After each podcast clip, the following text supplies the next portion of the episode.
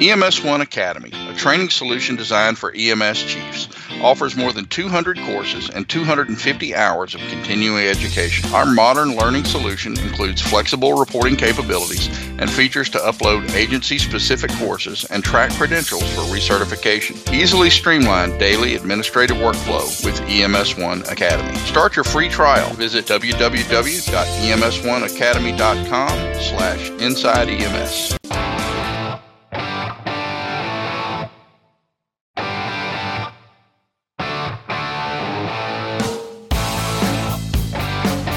So here it is, once again, it's time, that time of the week where you take your break from your regular EMS so we can go inside EMS. And here he is, my good friend, my partner, my buddy, Kelly Grayson KG. What's going on with you? Oh man, I'm just getting over the jet lag. Just got back from Connecticut at the uh, EMS uh, Pro Expo, uh, where I had an excellent time at uh, at the Mohegan Casino and and uh, doing my thing and and and sharing a, a, little time with the tribe. You know. EMS, you're on the EMS World Tour once again, huh? That's it, man. The next stop in the Medic Solutions World Tour.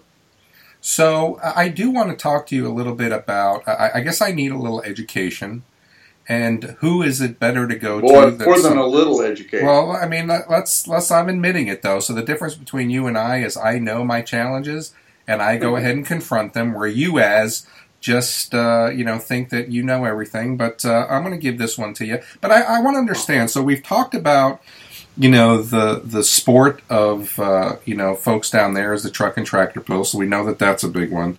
Oh, we man. had our discussions let's about. Not, let's stereotype us. Okay? No, no, no, no. I, I, wouldn't think of it. I'm, I'm, just trying to be honest. And we've talked about the magic that you call uh, what is that called? Uh, that noise. Um, country music. So, but I, I, guess I need some assistance now in the discussion of lingo. So, you said before we started recording, you said, um, fitna, get ready to do some, and I didn't understand the term fitna. And you said, well, it means fixin' to. Well, how does fixin' to equate to fitna? Uh, it, it just does, man. When you're from the South, we, we, uh, we don't know many words, so we have to make the ones we know stand up and do tricks. I see. So, yeah. So uh, when, when you when you when you struggle with a with a triple digit vocabulary, uh, each word has to has to take on different meanings. Um, but no, fitna is is my is a southern colloquialism where where we're just kind of too lazy to to actually enunciate, and it means fixing to. I see. You know, one of the funny things about it is you hear the term fitna quite a bit, and I always try to point it out to people. I said, "What's fitna? What are you talking about? You just said fitna. No, I didn't. I said fixin' to. No, you didn't say fixin' to. You said fitna. But I understand it. It's like New York. Instead of saying y'all, we say use guys. So it's kind of, uh, I, I, guess it is does depend on where you live in the United States as to those colloquialisms that you use to get your point across.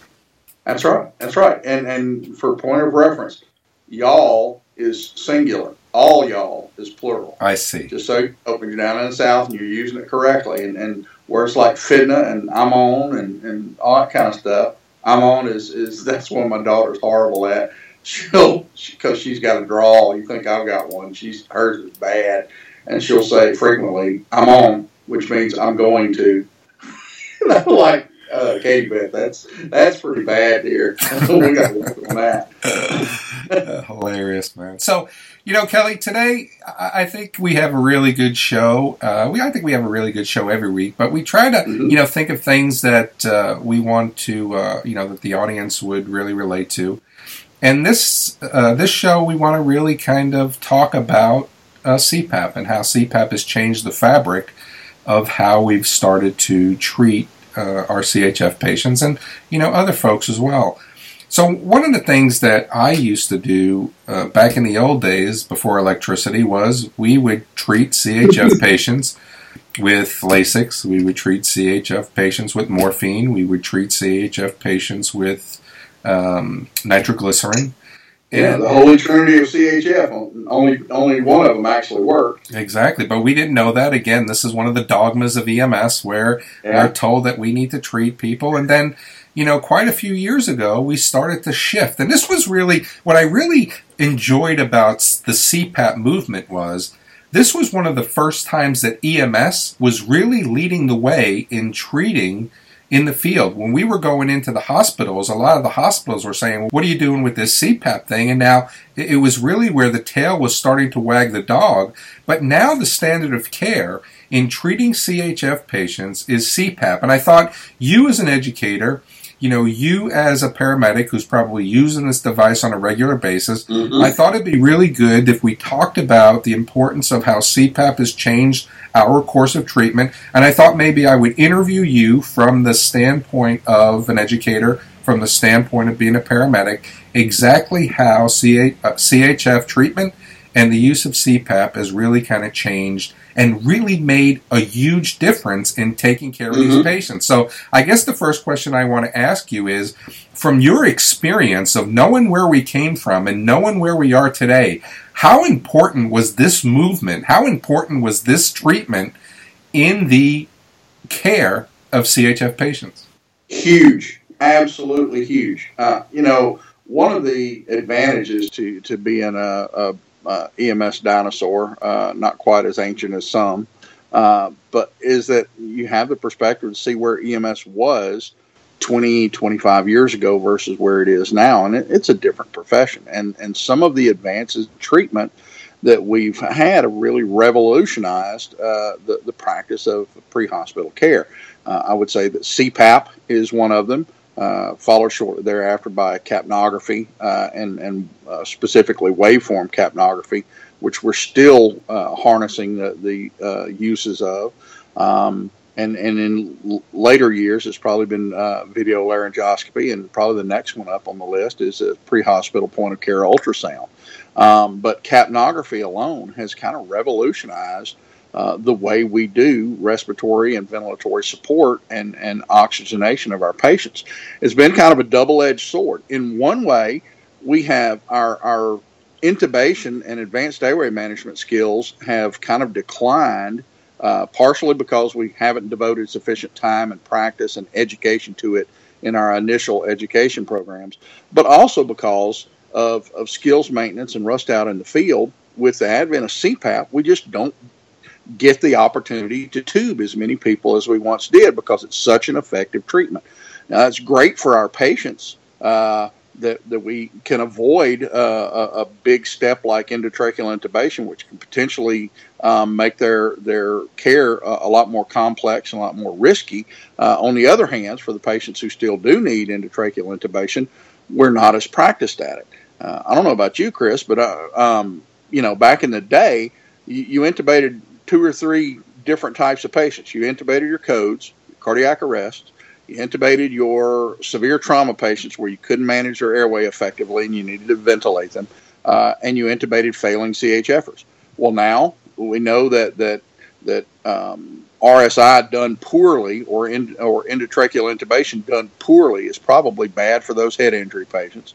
We know that cardiac arrest uh, patients don't necessarily need advanced airway management in the first few stages of the arrest, and that the CHFers can can be turned around uh, and stabilized without intubation by using CPAP. Man, a, there's there's precious few opportunities for paramedics to to provide endotracheal intubation anymore.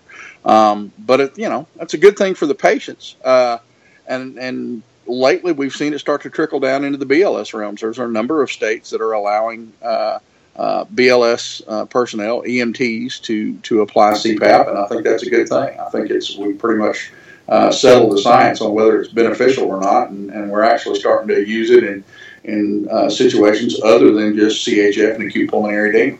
Yeah, I agree. And one of the things that I always found amazing was when we when we dealt with these CHF patients sometimes these folks were really in a bad way. I mean, when you intubate somebody, and you get pink frothy sputum that's coming up through the tube, you know that mm-hmm. you have a problem. But one of the things that I always found amazing was that somebody who is severe CHF and had some pulmonary edema, when we used CPAP, sometimes these folks were talking to us by the time we got, got them to the hospital. Oh, yeah. And uh, that's what I really found amazing about it. So, I so can you share with us a little bit about how CPAP works on congestive heart failure? Yeah, well, it, it basically it, it helps both phases of, of breathing. It, it helps boost both oxygenation uh, and ventilation. Um, C- CPAP uh, helps with, with the actual act of, of gas exchange, uh, and it also helps with the act of ventilation. Um, when when we have patients in CHF and acute pulmonary edema, and, and you have uh, a, a osmotic pressure gradient from all this fluid uh, third spacing out of the pulmonary vasculature and, and, and uh, and increasing the distance between the alveolar and the capillary membranes, uh, oxygen uh, exchange and CO2 exchange is diminished quite some quite some bit. Um, but by stabilizing or at least uh, help, helping flatten out that pressure gradient with a little uh, end expiratory pressure uh, that CPAP provides, um, you don't that effect isn't nearly as pronounced. You get a little better oxygen exchange as well. Plus, it, it you know helps stent and uh, stent open and, re- and recruit uh, collapsed alveoli and, and give us more surface area for gas exchange. But it also makes the act of breathing a little easier. Uh, BiPAP uh, is probably better for that than CPAP, but there's not a whole lot of definitive evidence that says that BiPAP pre-hospitally is uh, is a great deal better than, than just plain old CPAP.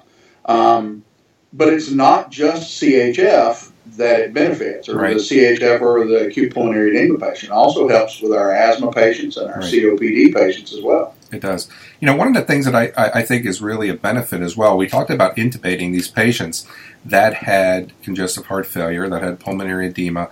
And then one of the challenges was that after they were intubated, these people would stay intubated for some time and then trying to get them off the tube and, and wean them if they oh, yeah. if they at some point didn't get a trach because they were you know they had this uh, in place for so long so one of the things that I think this was able to do as well it was able to you know this was a non-invasive way to treat Conge- uh, congestive heart failure, and now we were able to see patients actually getting better uh, with this horrible disease. And I think that that's really uh, something that was beneficial. And as you mentioned, you know, it, it kind of pushes, you know, if we want to go ahead and take it in, in its simplest form, because you gave us a really good book definition, but in its simplest form, the pressure that we're adding is really pushing that fluid away. It's pushing that fluid you know, to a point where the alveoli have the opportunity to kind of do what they're supposed to do. It keeps the alveoli open so that, you know, so that, you know, the surfactant that uh, may have been, you know, kind of washed away is now, you know, allowing those alveoli to stay open and not to collapse, which is very, very important because mm-hmm. now as, and, and there's even the opportunity that some of those collapsed alveoli may also be able to refill you know, so that's another uh, another great thing about this. So as we now talk about CPAP, as we now talk about administering CPAP, if we were going to use it on the ambulance, what's the best way? What's what's a good maybe if we were going to write a protocol for the use of CPAP? What does that look like? Uh, well, first of all, choosing the appropriate equipment. There are some CPAP devices out there that are rudimentary and and not and, and I won't. Uh, tout one device manufacturer over another, but you you you have to weigh uh, the needs of your system uh, and the hospitals that you transport to uh, versus uh, cost effectiveness and, and, and that sort of thing. So there there are three broad types of CPAP devices. There are the ones that are powered by external flow generators, which are the most versatile. However, they are also the most expensive in terms of startup cost. You might uh, lay out over a thousand dollars for a flow generator for one ambulance. Uh, now the per patient cost after that for, for the disposable circuits are on a par with the disposable CPAP systems. But the problem is with external flow generators, and I and and I also include Downs flow generators as well, which are uh, are capable of providing CPAP. Downs flow generators are basically a, a Venturi manifold that you can hook to a 50 psi source, and then hook generic ventilator circuit or CPAP circuit tubing to it. Uh, some are adjustable and others are, are, are not so adjustable. Um, but you still need uh, uh, compatible circuits with the hospital. Um, uh, so you, you, what you what you gain in versatility, you you uh, you probably lose a little uh, little um, interoperability, I guess you'd say, or interchangeability with the hospital system. Uh, and then there's the probably the most cost-effective solution, but the least uh, versatile, and that's the disposable CPAP systems made by a variety of manufacturers that just hook to a, uh, a normal oxygen flow meter and, and provide CPAP based on what your your regulator or the hospital uh, flow meter can do. First, I would say that, that if you had a patient who has uh, CHF or acute pulmonary edema and difficulty breathing, um, uh, CPAP would be the primary indi- uh, CPAP would be a, a primary treatment indicated. Um, rather than step up to say a non-rebreather mask in those patients, if you get to the point where you cannot oxygenate them well with a nasal cannula, uh, in my mind, uh, you should skip the non-rebreather and move straight to CPAP. Uh, when it comes to COPD and asthma, uh, if the patient has really, really uh, diminished lung sounds, uh, silent chest, uh, that sort of thing, and and they're they're not improving with a meter dose inhaler or a, a, small volume nebulizer, you should add CPAP to that as well, and give your your respiratory medications through a, a T connector uh, through the CPAP, uh, rather than just uselessly fogging some some albuterol or or uh, or Atrovent uh, around their upper airways that are the few that are still open. You can stent those those airways open and, and actually get that that medication down to where it'll do some good. So I would say that primary treatment, uh, it would be your primary intervention for your CHFers and acute pulmonary edema patients after just simple oxygenation and positioning by nasal cannula and it should be probably a second line treatment to albuterol and, and Atrovent, uh, and uh, and small volume nebulizers for your for your asthma and COPD patients. We can also use it as a pre-oxygenation technique for our respiratory failure patients where we're planning to intubate them, uh, or at the very least insert a supraglottic airway. Right, that's a really good point. That's a really good point.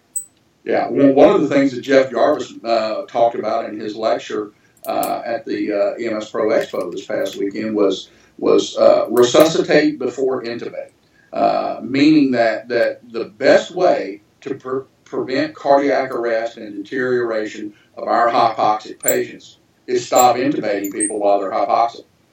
Don't even try it. Right. Don't try an advanced airway if the patient is still hypoxic. Use BLS means to get their SAT up to 98% or better hold it that way for at least three minutes, and then you build some reserve up, uh, and and the the uh, um, outcome won't be as, as iffy once you intubate. Uh, yeah. Use CPAP uh, or PEEP uh, with the BVM. Uh, apneic oxygenation techniques, including nasal cannula at, at 15 liters, um, and build that patient up some reserve right. uh, before you do that advanced airway maneuver. And I think that's one of the that's part of the double edged sword with CPAP. In, on the one hand, CPAP has made our uh, has has kind of resulted in us losing some of our airway skills and airway our intubation proficiency because because it's so much more effective and we don't intubate as often because of that. Right. But by the same token, you can also use CPAP to make your intubation attempt more effective uh, and less risky by using it as a pre-oxygenation technique. Yeah, that's a great um, and if necessary, even sedate the patient um, with ketamine. We're just we're discovering that's safe and efficacious as well. You know, once upon a time, the the CPAP contraindications was the patient with altered mental status uh, who'd fight you and and and uh, couldn't tolerate the mask put on their face. Uh, now, with a little bit of sedation with ketamine, which is also a pretty good bronchodilator, we can make a CPAP more tolerable uh, and get those patients possibly even turned around and, and, not have to intubate them at all. But if we need to, we can continue on with the intubation, and the patient is, is well oxygenated uh, and is not as likely to deteriorate once we drop the tube. Yeah, and I got to tell you, I mean, as, as, you're and you're laying this out perfectly, and and and I think that this has really been a great benefit. And one of the things that we've got to really think about is now, you know, we, you know, I started this conversation off by saying, you know, uh, nitroglycerin, morphine, uh, you know, Lasix, and that was the holy grail. But now, as you just laid this out for us, we've taken a 180 degree pivot from that treatment, mm-hmm. and now we're really kind of doing, you know, a lot of things that are making that a, a bigger difference. Now, one of the things that you mentioned, where you talked about putting the mask on somebody, and you talked about you know people feeling a little bit of anxiety. There have been a lot of clinical trials when it comes to CPAP, and I think this is going to be our last question because of time. But there's been a lot of clinical trials that have been out there, and, and there are some side effects when it comes to the use of CPAP. They're really, let's call them minor complications. Mm-hmm. And one of those is the most uh, common problem that we find is anxiety. Because remember now, you've got a patient that's having difficulty breathing secondary to pulmonary edema, and we're coming in with this mask and we're throwing it on their face. And mm-hmm. a lot of times they're going to have some challenges because of that feeling of uh, uh, whether it's claustrophobia or whether it's that they can't catch a breath anymore because we just put this plastic thing on our face. Uh, what are some of the other things that we may see when it comes to the use of CPAP as a, as as a quote unquote side effect? Well, you, you want to be careful in your asthma and COPD patients who have potential for significant air trapping uh, when using CPAP. It can potentially, and I'm emphasizing the word potentially, uh, because uh, that's not really proven, but it could potentially um, uh, exacerbate air trapping. Uh, if that being the case, if, if, it got to the point where a patient is significantly air trapping um, and and you have to relieve that, we'll just drop the tube. I say drop the tube. Uh, Jarvis would kill me on this. You proficiently and smoothly insert an endotracheal tube, and then disconnect the BVM and force some of that air out of their lungs uh, to help relieve that air trapping. CPAP can exacerbate that, but if you're using it as a pre-oxygenation technique where the next step is going to be an advanced airway, you have a way to manage that. You also have to be careful about patients who with with significantly decreased level of consciousness, um, because uh, the, that's a, a, good sign that they're failing. You know, uh, you mentioned the agitation and the anxiety. Well, we only put in CPAP on people who are who are hypoxic, and hypoxic patients are not calm and cooperative the majority of the time. those two don't go well together. Right. But if the patient is getting hypercapnic, uh, and and by their CO2, their their CO2 level is starting to rise, and, and which indicates respiratory failure and tiring. Which makes uh, capnography, which makes capnography an important component to this as well. That's right. That's right. And they're and they're lethargic, you know, which is more of a sign of hypercapnia than it is for uh, of hypoxia. Uh, you want to be careful with the CPAP, and it may be to the point where where you can't uh, you you can't effectively ventilate them with CPAP. But that's not to say that you can't use the same mechanism just simply bag them using a PEEP valve. And that's another thing CPAP has done for us in recent years is it's given us a greater in, uh, a greater appreciation for positive end expiratory pressure. So if you can't do it via a mask on their face, we'll do it via a, a PEEP valve on your BVM or a PEEP valve uh, uh, on your BVM when it's attached to an AMBU bag because that's going to be beneficial for the intubated uh, CHF or acute pulmonary edema patient. Um, and of course, there's the, the airway, the mask seal issues with patients with respiratory, uh, with facial burns and, and beards. Skin abrasions. And kids. And, yeah. yeah. kids under, uh, under eight years of age. And of course, there's the vomiting. Uh, if a patient is vomiting, uh, obviously CPAP is going to be contraindicated. You've got a, you've got a, uh, an airway uh, patency and suctioning issue you have to manage there. Sure. Um, but if those things are not present, um, then then a little bit of sedation, a whole lot of nitroglycerin, and some CPAP probably turn a whole lot of people around that previously we've been uh, giving them the PVC challenge and sticking 7.5 millimeters of plastic between their uh, between their vocal cords. I thought you were going to say um, between their. A, I thought you were going to say between their cheek and gum, but uh, that would, that's a, you know, another, great big red line to cross that we'd rather not do unless it's absolutely necessary, and CPAP helps us do that. Right, and just let me throw on top of that one of the other things that we want to be uh, cognizant of is CPAP does increase interthoracic pressure. And one of the things that we've got to think about theoretically is there is a risk of hypotension, there is a risk of pneumothorax, and of course there is a risk of gastric distension, and, and we need to be able to constantly to uh, uh, reassess for those things. But you know, it sounds like you did a great job, Kelly, and, and really kind of gave everybody the uh, the wherewithal when it comes to the use of CPAP. Yeah, and, and if I had to add one thing to yours before we close it out, I'd say that in those instances where where you have the patient's hemodynamics decline just a little bit, probably due to exactly what you said, uh, increased intrathoracic pressure, uh, decreasing preload, uh, for the advanced uh, providers, that'd be a good time to uh, do a judicious fluid bolus uh, to help support the patient's breathing or help support the patient's perfusion a little bit better. Um, but hey, that's what we think. We'd like to hear what you think. Do you think CPAP is is one of the greatest things to come along since sliced bread? Is it something that EMTs could be using efficiently? We'd like to hear your thoughts and opinions. Email us at the show at ems1.com. And for myself and co-host Chris Cebollero, thanks for tuning in to Inside EMS. We'll catch you guys next week.